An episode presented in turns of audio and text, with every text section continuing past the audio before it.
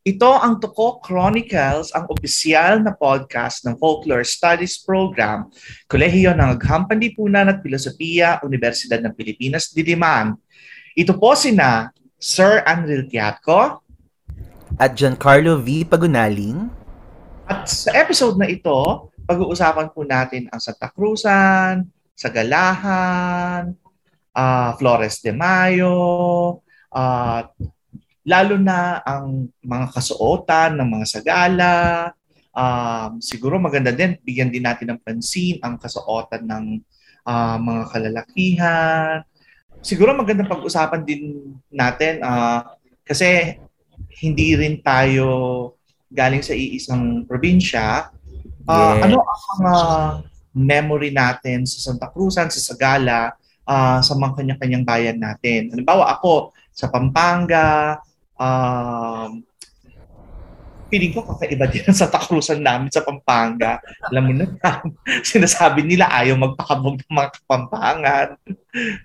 At uh, baka maganda rin maikwento mo yung mga karanasan mo uh, sa Santa Cruzan, uh, dyan sa inyo, sa Malolos, tama, Marilao, Marilao. Actually, sir, ako, um, nung bata ako, no, elementary, nung ako yung nasa elementarya, nakikita ko lagi yan sa barangay namin.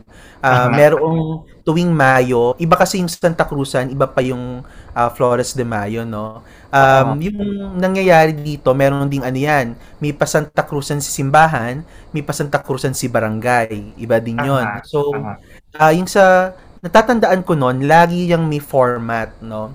uh, at lagi nakapustura ang mga uh, pumaparada. So mag-uumpisa yan sa uh, tawag dito, uh, merong banda, musiko de banda, And then of course, naalala ko pa meron pa dyan si Methusalem, no, yung pinakamatanda na tao sa buong Oo. mundo. And then susundan na ng iba't ibang titles hanggang nasa huli si Arena Elena. May iba naman ho, sir, nakikita ko noon, uh, nasa unahan or nasa hulian yung mga uh, yung Hermano Mayor tsaka yung mga kasama niya oh, doon sa prosesyon. Interesting yan. Kasi sa amin, ang alaala ko, kung ito ay sekular na Santa Cruz siya, Santa Cruzan o yung yung, yung, yung sinasabi mong barrio, barangay Santa Cruzan. Yes. Sa amin naman parang ang memory ko, nasa unahan ang mga Hermano Mayor. Wow, yeah. interesting, interesting. Would you know bakit nasa hulian ng Hermano Mayor sa Santa Cruzan sa inyo? Uh, well, ako, ang tingin ko na observation ko, sir, doon sa prosesyon na yon kasi isa, isa sila sa mga gustong bigyan ng highlight doon sa prosesyon. And um, ang pinupunto rin doon is, uh, of course, pinapakita rin nila yung kanilang yaman, no? O yung kanilang uh, parang parang sila yung pinakahuli sa posisyon na binibigyang espesyal o attention doon no sa parada. Tapos ah naalala ko pa po noon, uh, yung sa simbahan, 'di ba, paparada 'yan sa buong subdivision and then barangay. Tapos ang mangyayari po, huling tagpuan nila ay sa mismong uh, bisita, no, o maliit na simbahan namin doon sa barangay. And then uh, meron pang kumakanta. No, nakalimutan ko yung mga kinakanta ng mga uh, tawag dito ng mga matatandang babae. Ah, yes. Tapos doon, iaalay nila yung hawak-hawak nilang bulaklak kay Berheng ah. Maria sa ah, altar. Okay, okay. Parang Flores de Mayo din pala siya. Yes, may ganun ah, din po. Actually, oh. sir, ang nangyayari din po, minsan pinagahalo na. May, may ganun oh, na po na experience. Diba? May ganun po. Tapos, another pa, sir, uh, syempre, uh, ano eh, uh, bukod sa barangay namin, meron pang mas malaki yung sa Marilao, Bulacan, yung po, sa poblasyon mismo. So, doon sa poblasyon, may tinatawag na sunduan na kung saan uh, sinusundo ng mga uh, escort yung mga sasagalang babae doon sa kanilang mga bahay. At yung karaniwan na nakakasama dito ay mga kilala yung pamilya sa lipunan. So, ah. umiikot sila sa buong poblasyon para sunduin yung kanilang uh, partner, no? na babae doon sa sa gala. Okay. Oo. Parang wala akong memory na may sunduan sa amin. Um, pero yun nga, yung sinasabi ko nga kanina, uh, ang naaalala ko, nauuna parating ang Hermano Mayor o Hermano Mayor. Oh. Well, actually yung pamilya eh, yung mag-asawa ang mauuna. Mukhang um, sa tingin ko, hindi nilalagay sa amin ng Hermano at Hermana Mayor kasi ang highlight din naman ng Santa Cruzan talaga ay yung Reyna Elena. Uh, yeah. Pero usually, um, madalas sa mga barangay Santa Cruzan, uh, kasi ang Hermano Mayor, Hermana Mayor, dahil sila ang sponsor, kumbaga, at sila din ang may karapatang pumili kung sino ba ang mga isasagala, madalas, kung hindi anak, uh, mga pamangkin, yung nagiging Reyna Elena. So, parang extreme, no? Um, yung nasa harapan at yung nasa pinakahuli, um, sila yung uh, parang bueno de familia. Parang nabanggit mo kanina ay um, papaglalanta ng yes. yaman. Oo, um, siguro mas gusto ko siyang isipin na it's it's a tribute din sa community, pasasalamat din ng hermano at mm-hmm. hermana ngayon. Kasi may paniwala sa amin na um, kapag ikaw ay natalaga bilang hermano at hermana mayor, hindi mo siya pwedeng tanggihan. Uh, oo eh. Uh, kasi mamalasin ka raw uh, kapag tinanggihan mo ito. Uh, minsan, naaalala ko, um, doon sa pinsan ko may kumatok sa kanila at sinabi na um, kayo na nga ang susunod na hermano Noong una gusto nilang tanggihan ito dahil alam alam alam din naman natin na hindi ganoon kadali ang pag-sponsor din ng Santa Cruzan. Uh, most of the time, uh, ine-expect nila sa isang hermano mayor at hermana mayor o yung pamilya uh, na mag sponsor pati yung mga gown ng mga uh, buong entourage ng Santa Cruz na ikagastusin nila. Um, pero hindi na yata nangyayari ngayon yun eh. Um, ang nangyayari ngayon sa barangay sa tingin ko ay parang um, mas kanya-kanya. May kanya-kanyang sponsor na ng mga susuot ang mga sagala. Yes ang po. na ang nangyayari ngayon. Ang ang ang ginagawa nila ng Hermano at Hermano Mayor ngayon ay sila ang magbabayad sa mga banda, magpapakain sa buong barangay, diba? Pero nandoon pa rin yung paniniwala na um, kailangan tanggapin ko ito, pribilehiyo siya, and at the same time, parang Miss Universe, it's a privilege, it's a responsibility, di ba? At kapag tinanggihan ko, parang tinatanggihan ko ang komunidad at uh, may karampatang kamalasan. Okay?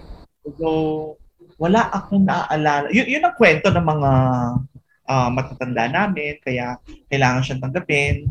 Okay? Uh, ayun, yun yung secular.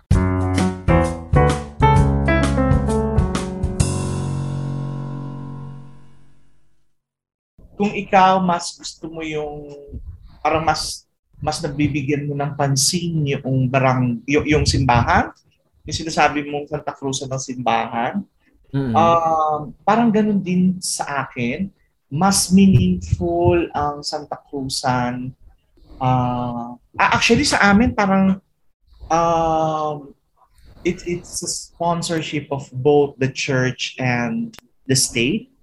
Although yes. hindi na ginagawa ngayon, hindi ko rin alam kung bakit. Kasi uh, noong bata ako, naaalala ko, nag-consorte pa ako, naging Constantino din ako, uh, naging escort ako ng Reyna Elena. Ang kaibahan niya doon sa Santa Cruzan na meron uh, sa barangay, uh, dito sa Grand Santa Cruzan, uh, sa, sa, sa, sa city center, may performance Um, ito yung, kung naaalala mo noong, noong sinusulat mo pa yung project, yung creative project mo sana, um, yeah. sa iyo na um, may performance sila ng sabat sa Pampanga na base siya sa Tibag. Um, ito yung kwento ni Reyna Elena uh, at Constantino. Yes, yung paghahanap nila uh, ng Cruz. Banana Cruz, yes na hmm. eventually parang nawala na rin ito. Wala na rin akong alam gumagawa ng uh, pagtatangkal nito. So, it's technically commedia form ito kasi um, yung kontrabida dito ay Muslim. Uh, sa Pampanga, ang naaalala ko ay yung character ni Guido na kaya sabat ang title niya kasi sabat sa Kapampangan ay harang, pagharang. So mm-hmm. parang hinarangan ni Constantino, ah, hinarangan ni Guido yung pilgrimage nila Reyna, Reyna Elena at ni Constantino doon sa paghahanap ng cruise until eventually si Reyna Elena at si Guido na in love sa isa't isa and sabi nga nila the rest is history. So parang parang very very komedya kasi at the end of the komedya play um, si Reyna Elena ah, ang ang Christian character at si Muslim character ay magfo-fall in love. Uh, 'di ba? Ang, ang ang magiging hadlang sa pagmamahalan nila normally ay yung kanilang religion. So ganun din ang memory ko ng Santa Cruzan um, sa city center. Uh, sabi ko nga sa iyo naging Constantino ako. Medyo medyo memorize ko pa nga yung mga ibang lights. But I'm not performing them here. Ako na naman sir ano taga-observe lang no. Uh, oh. pero yung pero dun sa pagiging ano taga masid uh, mas na patalas yung aking mata no pagdating sa mga uh, details and at, uh, at the same time uh, nakikita ko yung mga preparasyon na ginagawa. Um, naalala ko yung iba't ibang paghahanda ng bawat probinsya. Uh, kasi bukod doon sa amin sa Marilao, naimbitahan ako ni Brian Viray sa Marinduque. Um, na, lalo na sa mga probinsya, no, uh, napakahalaga ng ganitong uh, prosesyon kasi nga uh, dito yung kanilang anak maimbitahan, magpupustura, um, tapos nandiyan din yung, yung isa sa mga highlight nila na hinihintay lagi is kung sino ba ang magiging Reyna Elena. No? Right. Uh, okay.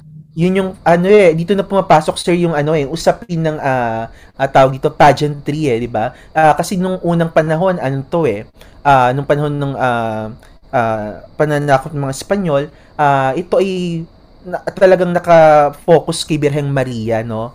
Um, prosesyon siya na simple lang nagbibigay tribute.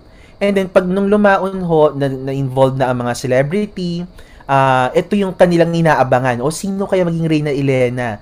Laging-lagi yan at kaya punong-puno yung uh, bawat uh, paligid, no? Tapos tinitingnan din nila, inaabangan din nila yung suot ng mga pumaparada. Um, I yes, think, actually hindi lang suot, pati yung mga karo, yung mga arko. Ah, yes.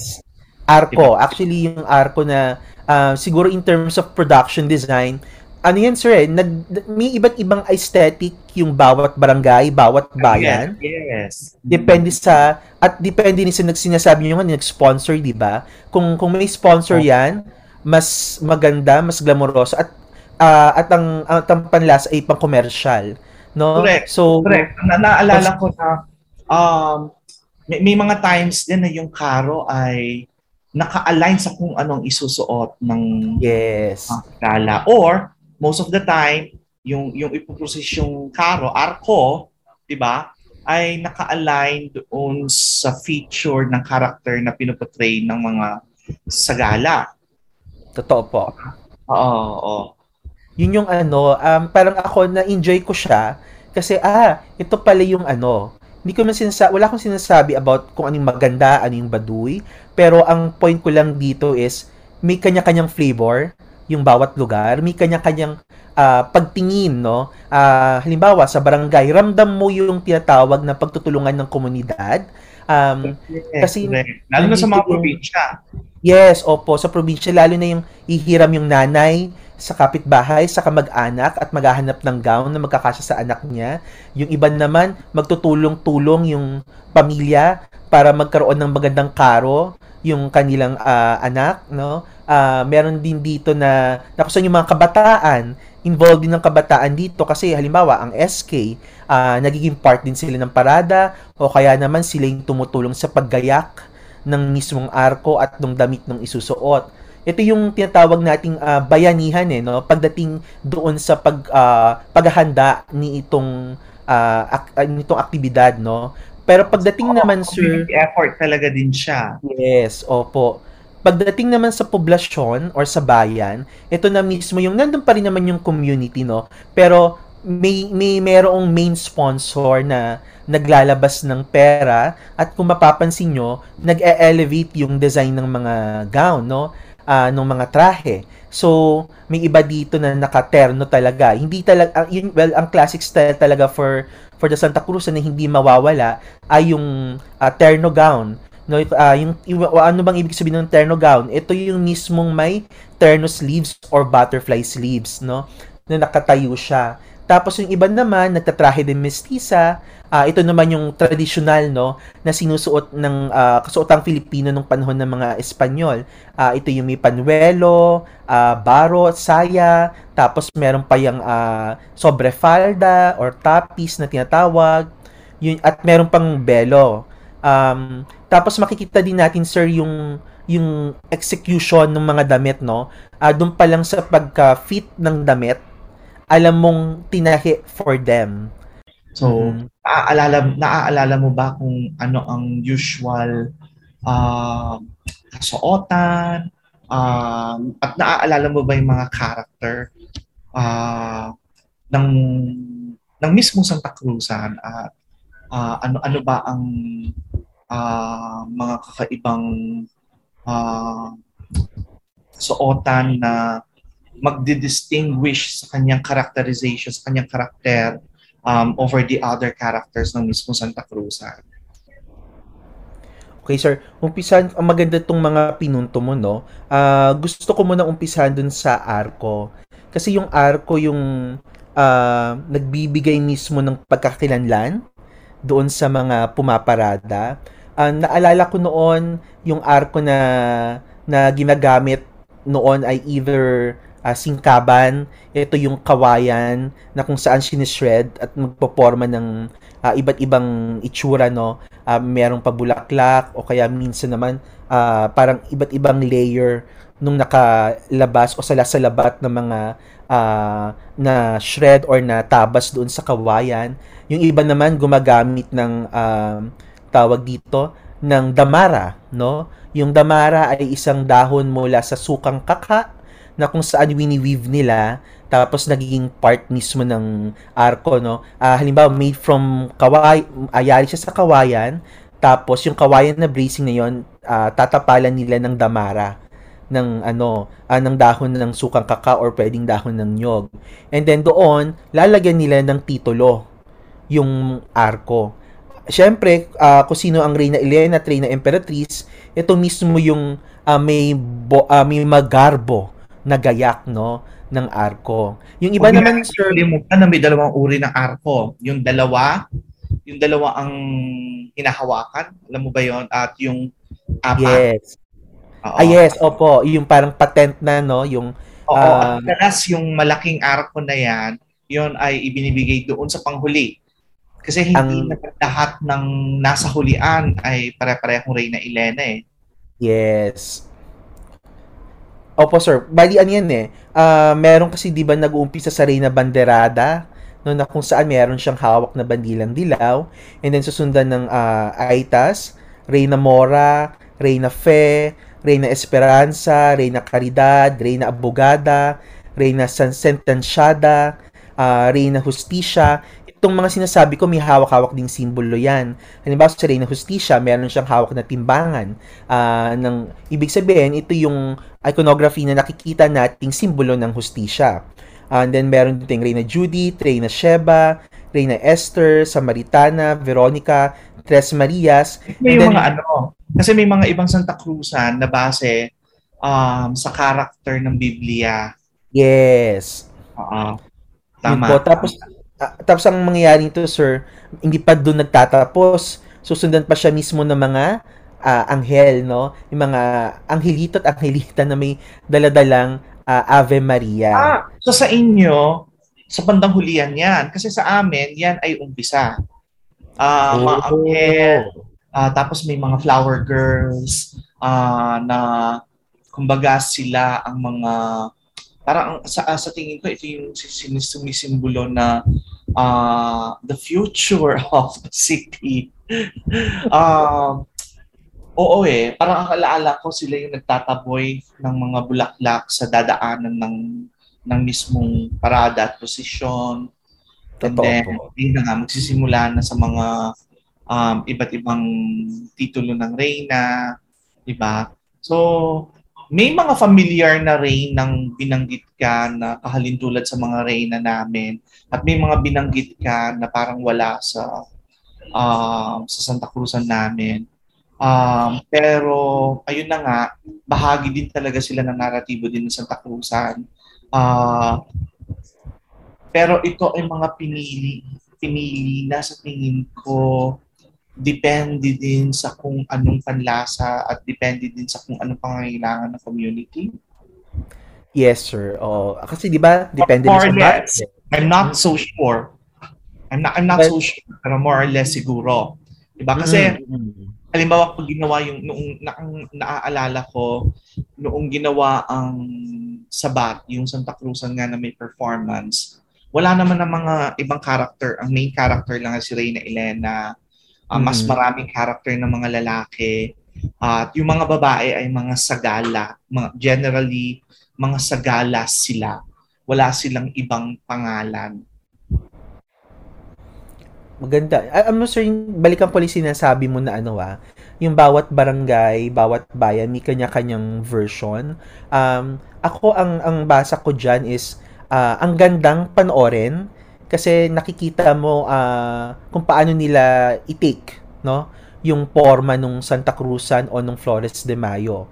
Um, ang maganda rin dito is nakikita mo rin yung kanilang, kumbaga ano na nila eh, may aspeto ng curation, So, yung katulad ng sinasabi niyo, sir, uh, sa inyo nasa unahan yung Ave Maria ng mga anghel, uh, angheli, angelita.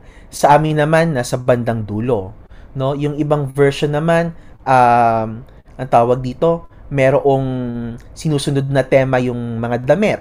Yung iba naman kanya-kanyang uh, padala ng damit or kuha ng damit. Tapos mm-hmm. meron din diyan sir yung ano eh, uh, perong pabonggahan ng arko. Actually meron ding iba naman uh, nakikita ko sa ibang barangay, walang arko yung iba. Ang may arko lang, yung mismong uh, Reyna Elena at Reyna Emperatriz. So, pero tinutuloy pa rin nila yung yung ano, yung diwa ng prosesyon.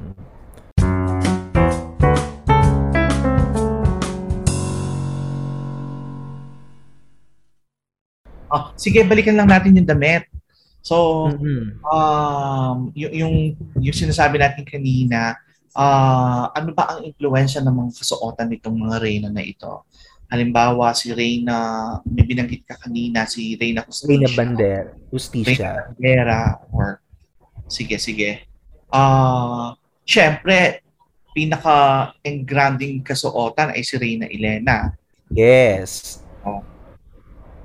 Well, dun sa ma- ano, halimbawa kay Reyna Bandera po no, isa po siyang batang uh, babae na nakasuot ng uh, mahabang pulang gown no, na nagdadala ng triangle na flag na nagre-represent sa pagdating ng Kristyanismo. Yun yung sinisimbolo po ni Reyna Bandera. Samantaling kay Aita, Reyna Aitas, ito naman yung nagre-represent mismo doon sa bago pa dumating yung mga dayuhang Kastila. No, so ang ang suot niya dito ay may pagka um, ang tawag dito, may pagka-indigenous uh, yung uh, material, no? And then next, yung Reina Mora naman, uh, nire-represent niya yung pagkadominante ng uh, relihiyon ng Christianity, no? Uh, next, si Reina Fe, uh, nagsisimbolize siya ng uh, faith, di ba? Uh, na kung saan uh, may dala-dala siyang krus sa parada. Actually, sir, itong mga uh, itong mga sumisimbolo na ito, yung damit, of course, uh, ano yan eh, uh, ako ang pagtingin ko dito and na-obserban ko sa mga parada, ina-adjust nila minsan o kadalasan kung ano yung hawak-hawak na uh, props or hawak-hawak na simbolo ng mga reyna and then doon nila iteterno doon sa kasuotan. Yung iba naman, uh, mas binibigyang puwang yung hawak-hawak ng mga reyna. Uh, next naman, si Reyna Esperanza, uh, ito, uh, ito ay sumisimbolo ang kanyang kasuotan sa pag-asa. And then, siya naman ay nagdadala ng angkor. And then, next, Reyna Caridad, nagsisimbolize sa uh, virtue ng charity. And then, nagdadala siya ng red heart o pulang puso. Reyna Abogada, uh, defender siya ng mga mahihirap at mga nangaapi. And then, nakasuot siya mismo ng toga, no? At merong graduation cup. And then nagdadala siya ng isang malaking libro. And then Reina Sentenciada, uh, meron siya mismong uh, simbolo na kung saan um, merong uh, may kinalaman doon sa uh, paghatol, no? And then next si Reyna Justicia, uh, may dala siya mismong mirror of justice. Yes, no? yes. Kung tutuusin, parang may sense of, you know, um, localized women empowerment itong uh, Santa Cruzan natin, no? Kung titingnan natin, uh, all of these are female characters and these are proactive characters. Yes. Na, diba? Ang ganda nilang tingnan. Uh, uh, sa akin parang feeling ko nga may pagkasubersibo din itong mga kasuot. It, itong mga nire-represent nilang mga uh, simbolismo. Diba? Uh, oo eh. Kasi parang nakikipag um, despite the despite this ano uh, yung iniisip na it's pageantry 'di ba parang sa tingin ko ang lakas din ng politika at mensahe na um, hindi lang ito parada ng pagkababae namin, hindi lang ito, well, it's a parade of pagkababae, pero ginagamit namin ng paradang ito para labanin din siguro ang ang, ang issue ng ng ng male gaze, yung tinatawag yes. natin. Kasi nga, powerful symbols ang kanilang mga dala-dala. 'Di ba? Base na rin sa damit, base na rin um, sa hawak-hawak nilang props. 'Di ba? Parang Totoo. correct, most of the time the idea of justice 'di ba, ay napaka-masculine ng tingin natin pero heto tayo isang babae 'di ba na nagpaparada uh, nagre-remind sa lahat na hoy, ang, ang hustisya ay dapat hindi bias. 'Di ba? Something like that, I think. Um Yeah, and speaking of props, uh, naaalala ko, kanina binabanggit na may mga bit-bit itong ating mga reyna. Sa amin kasi, for a long time, yung cross na dinadala ni Reyna Elena ay ipinapasa from one Reyna Elena to the next Reyna Elena. So, um, kumbaga para siyang revolving trophy. Yeah. o scepter na. Parang Oo, oh, para, para yung corona sa beauty pageant. Pero ito literal talaga na kung ano yung ginamit na crucifix nung unang Santa Cruz, 'di ba? Ay yun din ang crucifix na ginagamit nung pinaka-latest na Reyna Elena. Diba? Totoo po. Um, oo nga. Well, ngayon na, na inaiisip ko siya, gusto kong intindihin kung bakit kaya hindi nagbabago, hindi nila pinapalitan yung yung, yung crucifix na yon. Diba? Siguro it's a symbol of the continuity of the tradition. Yes, diba? yes. Or I don't know, or na, na, na, na, nakasalalay doon mismo yung um, kalaliman ng pamamanata siguro ng mga tao. Di ba sabi ko nga kanina sa'yo, um, ito ay isang paniniwala na kapag hindi ko ginawa, tinatanggihan ko ang sakripisyo, di ba, ng mga yes oh, speaking of sacrifice and speaking of panata, may na-interview kami dati. Okay? Uh, pumunta kami, hindi ko na maalala kung sa Quezon ba o sa Laguna. No, I think sa Quezon, sa Lukban. Guest nila si Miss Yvette Santiago, uh, Binibining Pilipinas Supranational. At sinabi wow. niya, oo, sinabi niya na um, siya, uh, tinitreat niyang isang pamamanata ang Santa Cruzan uh, dahil karamihan sa mga sagala ngayon ay naka-high heels, di ba? Yes. Yung paglakad daw na mahabang oras na naka-high heels ay maaaring ikumpara doon sa sacrifice na ginagawa ng karamihan kapag Holy Week na nakatapak na come to think of it, na parang it makes sense. Diba? So, hindi rin talaga ma-ihiwalay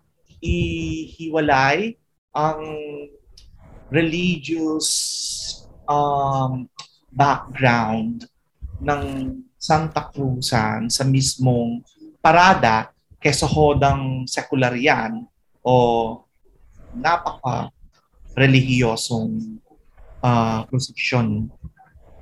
Diba? So, napaka-interesting nun. Nakakatuwa, sir. Kasi, uh, kumbaga yung, doon niya pinapakita yung panata na gusto niyang ipaabot doon sa uh, kay Berheng Maria. Sir, balikan ko lang sinasabi mong pagpasa ng krus, no? Uh, naalala ko, uh, nung sa mga piyesta, karaniwan kasi piyesta na gaganap ang ano eh, ang Flores de Mayo eh. Uh, bago o bago mag-umpisa yung Flores de Mayo or Santa Cruzan, uh, doon pa lang sa bisita, ipinapasa ng nakaraang Hermano Mayor yung krus sa bagong uh, sa susunod. At actually kasalukuyang Hermano Mayor, ipapasa niya yung krus sa susunod na Hermano Mayor sa susunod na taon.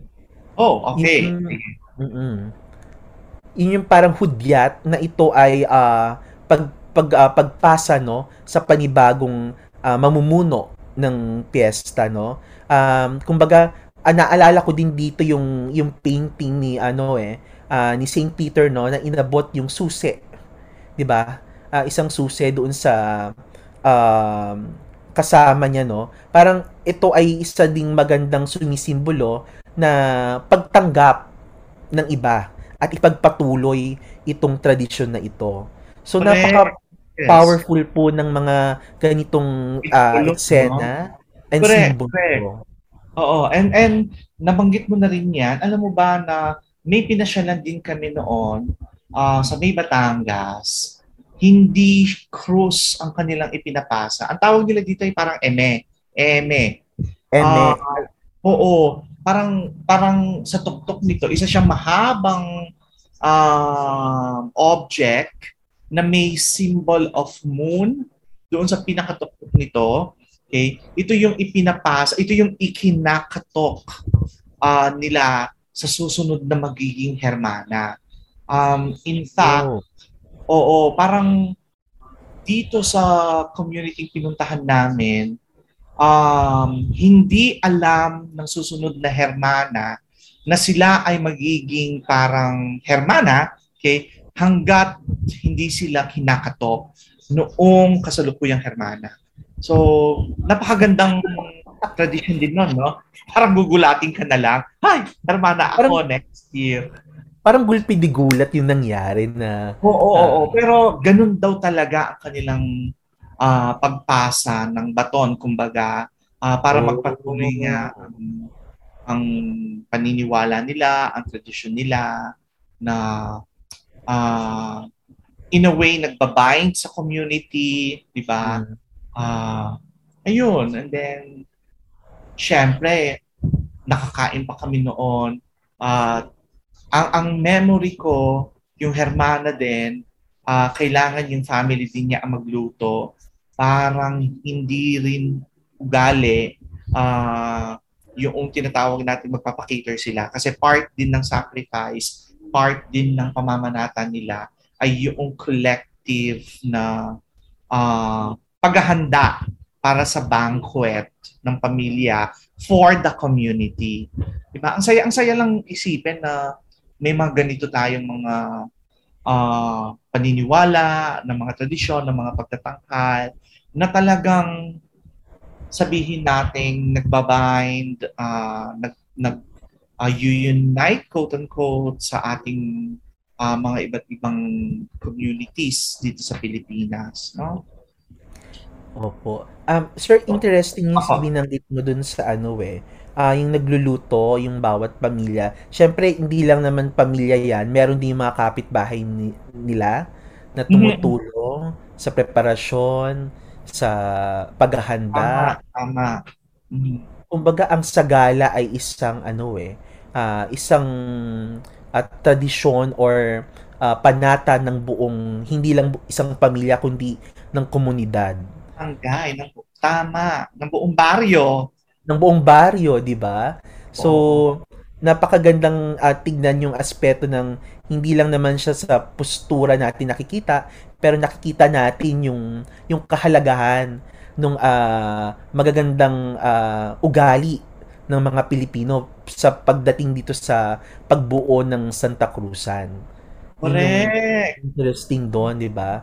Na kumbaga, hindi lang naman ito ay paghahanda ng mga gayak, pero nandito yung pagbuo mismo ng uh, pagsasamahan no? And uh, dito rin na actually sir pwede natin siya ikumpara sa isang paggaw sa pagbuo ng isang event di ba? O sa pagbuo yes. ng isang production uh, na kung saan meron kang producer ito yung Hermano Mayor and then yung kanyang mga uh, production staff ay yung community no? Um ito yung pagiging grow ng isang pag actually bukal sa pagtulong na kumbaga hindi sila nag-expect ng sweldo pero ginagawa nila ito para doon sa kanilang uh, bayan no? At sa pag-celebrate.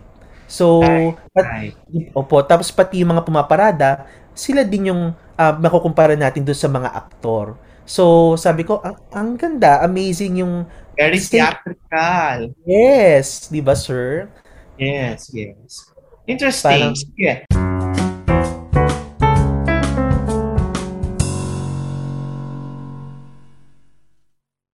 alam mo, madalas kapag may mga ganyan, ang napapansin natin yung bihis ng mga babae. Diba? So, siguro naman alam mo kung saan ako patungo.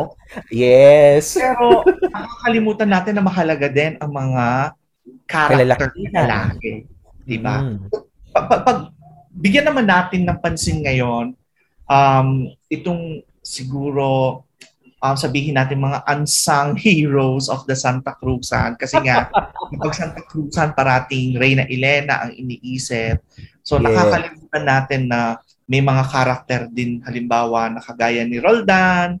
Uh, mm. Sa amin, ito yung karakter ng general ni Reyna Elena. So, mm. tapos si Constantino nga nandyan. And then, maraming mga konsorte. Diba? Yes. So, um, kumbaga kung merong mga sagala, hindi rin mawawala ang kanilang mga partner na lalaki. Diba? So pansinin naman natin ang kahalagahan ng mga kalalakihan sa Santa Cruzan.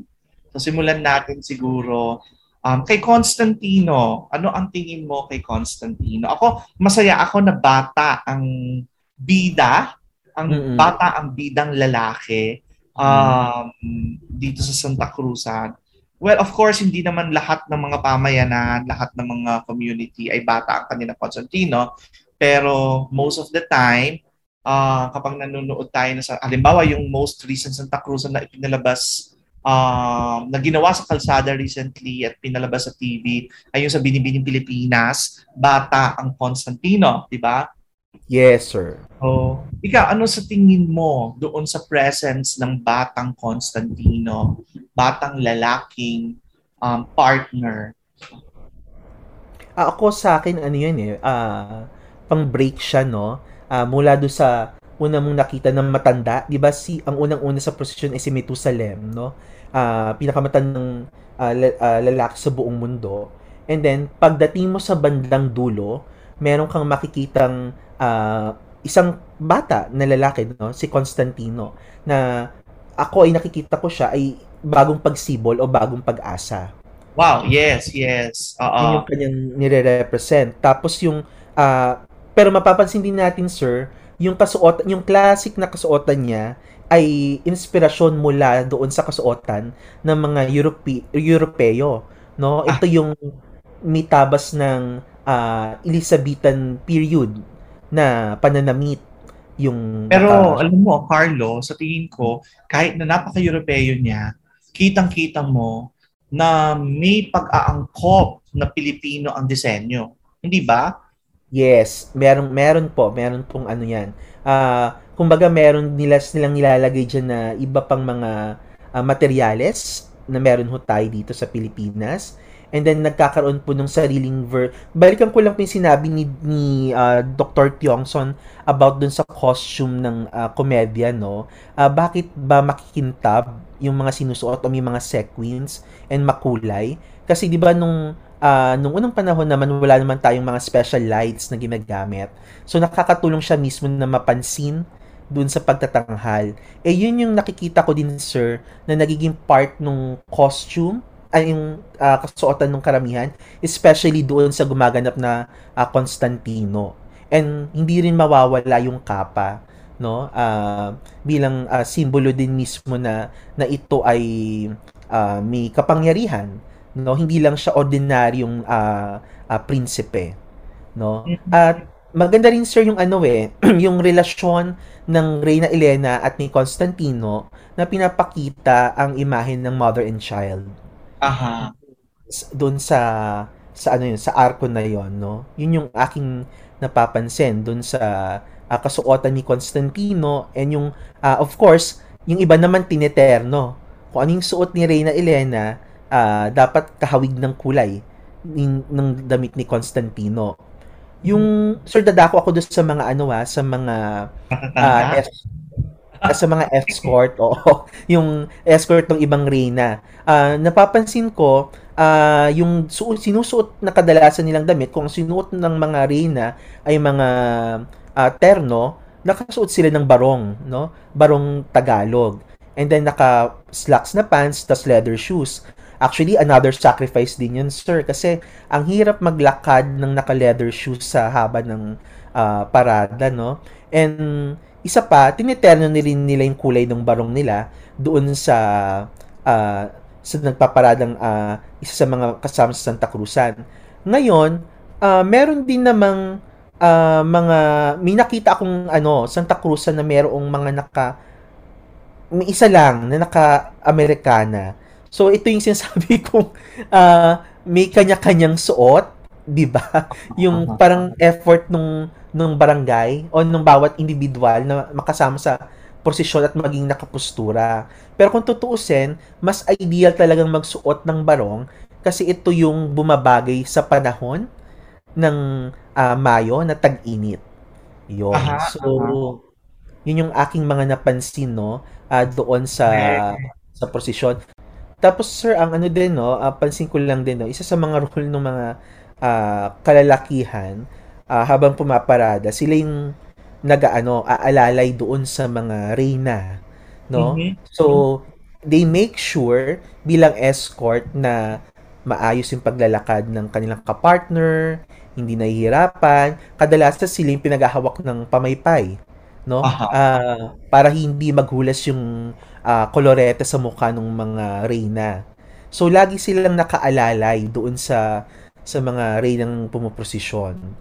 Tapos ano to sir eh, um, karaniwan ng uh, sa barangay kung sino yung mga binatilyo, yan, mga da- dalaga na miyembro ng community, yan yung pumaparada.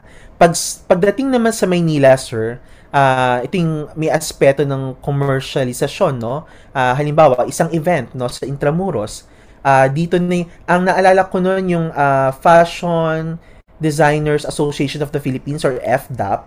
Uh, sila din yung nag-produce ng librong uh, Sagala, no? Sagala ni sinulat ni Abe Florendo at ni Zardo Austria. So dito nagkakaroon sila dati ho ng prosesyon o Santa Cruzan na kung saan tampok yung mga eto na sir, yung mga miyembro ng FDAP, sino-showcase nila yung kanilang mga design na damit. Tapos, yung mga kanilang mga model dito ay talagang professional model o kaya naman mga celebrity. So, ito mismo yung talagang uh, ang tawag dito, talagang from top to bottom, uh, talagang ma-amaze ka dun sa itsura nila. Kasi, kumbaga nagtatalbugan yung mga uh, fashion designers pagdating sa paggayak ng mga uh, yung iba pa nga naging kandidata eh no sa isang uh, beauty pageant. Ganon din yung sa mga uh, kalalakihan naging uh, kandid- kandidato or uh, sa isang uh, patimpalak para sa mga kalalakihan. Yung magandang ano din tignan about doon sa talagang ginastusan no at pinondohan may naalala ako. Uh, naalala ko yung costume ni Celeste, yung dinesign mo. Pwede siyang ng Samaritana. Pwede, oho. Um, yung costume na dinisenyo ko para kay Celeste, sir, ay hango iyon. Actually, uh, hango iyon kay Dayang-Dayang Pasay, no? So si Dayang-Dayang Pasay ay uh, ayon sa kasaysayan ay isa sa mga na, na, tagapagmana ng kaharian no bago dumating ang mga Espanyol at na at namana niya nga ang Namayan Kingdom na kung saan Uh, ang, sa- ang sakop nitong lupain ay ang Kulikuli, Baklaran, at syempre ang Pasay City. And then, um, yung take ko doon sa ginawa kong national costume ni Celeste Cortesi ay makabagong uh, dayang-dayang. Kasi nga 'di ba ang dayang-dayang ang ibig sabihin to ay first degree princess, no? Ako for me, uh, si Celeste ay ang makabagong dayang-dayang ng Pasay City, 'di ba? Uh, na kung saan siya yung ambassador o nagre-represent doon sa kanilang bayan. And tama ka nga, sir, no? Uh, pwede ring maging kasuotan tong pang uh, Samaritana. Uh, uh, siguro ang para mas makumpleto pa idagdagan siya mismo ng uh, hahawakan na na simbolo no o na props. And uh, ang maganda rin dito sir pagdating dun sa kanyang uh, ginamit na na ano na materyales ay ang mga telang yakan no? Uh, gumamit ako ng uh, bunga sama at uh, ng seputangan. Yung bunga sama ito yung mismong may pattern ng uh, pene kenakena o fish like at meron din akong pene dawen dawen or leaf like no? Uh, na kung saan pinapakita ko dito yung uh, pag-adapt sa paligid no? Ito mismo flora at fauna no? Uh, at ang hayop at ang mga halaman. Nandito rin yung konsepto ng seputangan uh, na kung saan nagsisimbolo naman din sa mga uh, uh, tawag dito kaunlaran no? Uh, ito yung uh, abundance na tinatawag uh, na kung saan ang pattern niya ay kabanbudi o kilala sa uh, sa shape na diamonds or triangles. So, doon pa lang sir, ano na rin eh, uh, may, yung meron pa ring factor siya na pangsagala din, no? Um, yes. Kasi nandoon yung kinang factor na gumamit din ako ng mga kolorete.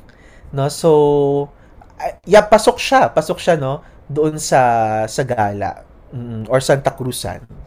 Yun. So, I think, actually, sir, yung nakaraang national costume ng ano, ng um, binibining, ano, ng Miss Universe Philippines 2022 ay para na ring Santa Cruzan, no? Na iba-iba yung kanilang, wala lang arko, pero uh, yung kanilang paglalakad, yung yung uh, damit na kanilang mga kasuotan na kanilang uh, uh, tawag dito uh, gayak ay may kakaibang itsura at nandito na rin yung uh, pumapasok yung uh, pagiging festivity ng kanilang mga damit no uh, na kung saan uh, nag nag-narrate ng istorya, 'di ba? Uh, ang kasuotan kasi uh, kung kung sinasabi nga sa isang ano, sa isang uh, quote, ang fashion it tells a statement, no? Pero ang costume tells a story.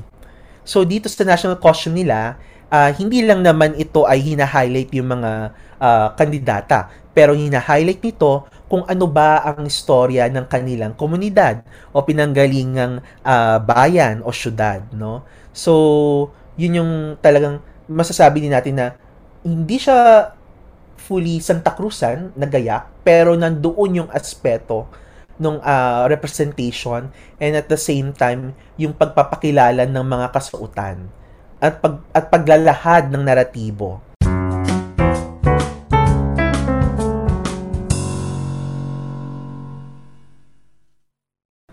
So, I guess napaka-lalim na nitong pag-uusap natin. Ah, uh, Pero ikaw ba, sir? Tanong ko sa'yo. Mm-hmm. Hindi ka bang sumagala? Ako? Gusto ko ba sumagala? um, ang hirap sagutin ng tanong na yan. ano ba okay, gusto mo? Reyna Elena o Reyna Emperatriz? uh, alam mo, may mga ibang community, Reyna Emperatrice, ang kanilang pinakamataas na Reyna. Diba? Oh. Ang talaga. Oo, eh.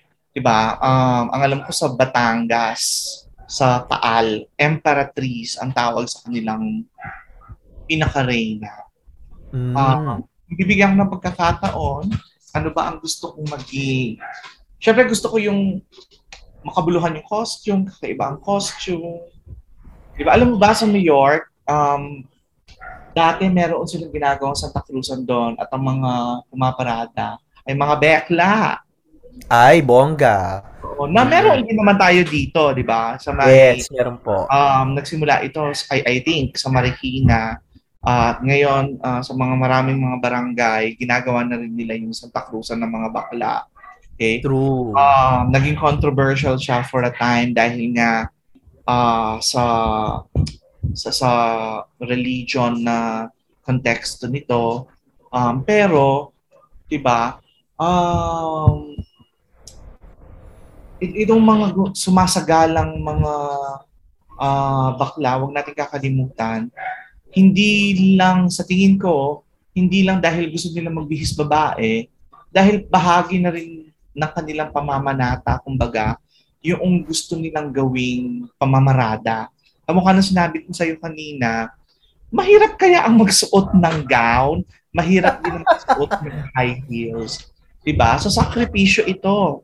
So, I, I guess, um, kailangan din nating pag-isipan yon uh, lalo na sa mga prejudicial, mm-hmm. uh, may mga uh, judgment na kaagad sa mga uh, nagsasanta Cruzang uh, mga bakla. Diba? Ako sa tingin ko, bahagi ito ng kanilang pamamanata, uh, you know, bahagi din ng kanilang sakripisyo. Yeah. At community service na rin, kumbaga. Yes nakakatuwa itong itong Santa Cruzan natin kasi ang yaman-yaman niya uh, pati yung pag-take ng mga Pilipino uh, ang daming lumalabas na mga idea no um, even yung ano nga eh kahit umuulan sir tuloy pa rin yung parad umaambon eh di ba um, nandun pa rin yung, yung tuloy pa rin ang laban ika nga di ba tas uh, gusto ko rin gamitin yung tiis ganda, no? So, yung for the sake na nakatakong sila, nakagaw ng pagkainit-init, ay tuloy ang rampa. Nakakaaliw lang. um, sige, um, Carlo, ang ganda nitong ating konversasyon hinggil sa Santa Cruzan. Uh, na ipalabas natin ang mga haka-haka natin at mga iba't ibang um, reflection, uh, mula sa kasuotan, sa pagbibihis ng mga babae sa mga pagbibihis ng mga kalalakihan. So, siguro magpaalam na tayo sa ating mga uh, taga, tagapakinig at mga tagapagsubaybay, tagapasubaybay uh, ng podcast uh, ng Folklore Studies Program ng CSSP. So, maraming salamat sa inyong pakikinig. So, again, this is Sir Andrew Tiatko. At ito naman po si John Carlo V. Pagunaling na nagsasabi na ang gayak ng isang prosesyon o ng isang pagtatanghal ay mahalaga sapagkat ito ay nagbibigay ng mga visual cue sa ating mga tagapanood at tagapagsubaybay. No? Kaya uh, hindi lang siya decorative pero ito ay nagda- nagsasaad ng naratibo ng nakaraan, kasalukuyan at ng hinaharap. At syempre sir, huwag nating kalimutan, kung gusto pa nilang malaman ng iba pang mga impormasyon tungkol sa ating pinag-uusapan, baka pwede silang mag-enroll sa ating PhD Performance Studies no sa department para mapalawak yung... Hindi lang PhD program. I mean, Saan sa pa? mga hihinig nating mga undergraduate um, students dito, meron tayong general education subjects kagaya yes. ng chapter 11, dula at palabas, at hindi ba, Car- uh, Carlo, um, isa, sa, isa sa mga subhetong pinag-uusapan natin sa ating GE uh, subject na ito ay ang pagtatanghal ng Santa Cruz. True, totoo po. Kaya kung gusto niyo malaman ng aming mga programa, bisitahin niyo lang ang aming Department of Speech Communication and Theater Arts, University of the Philippines Diliman website.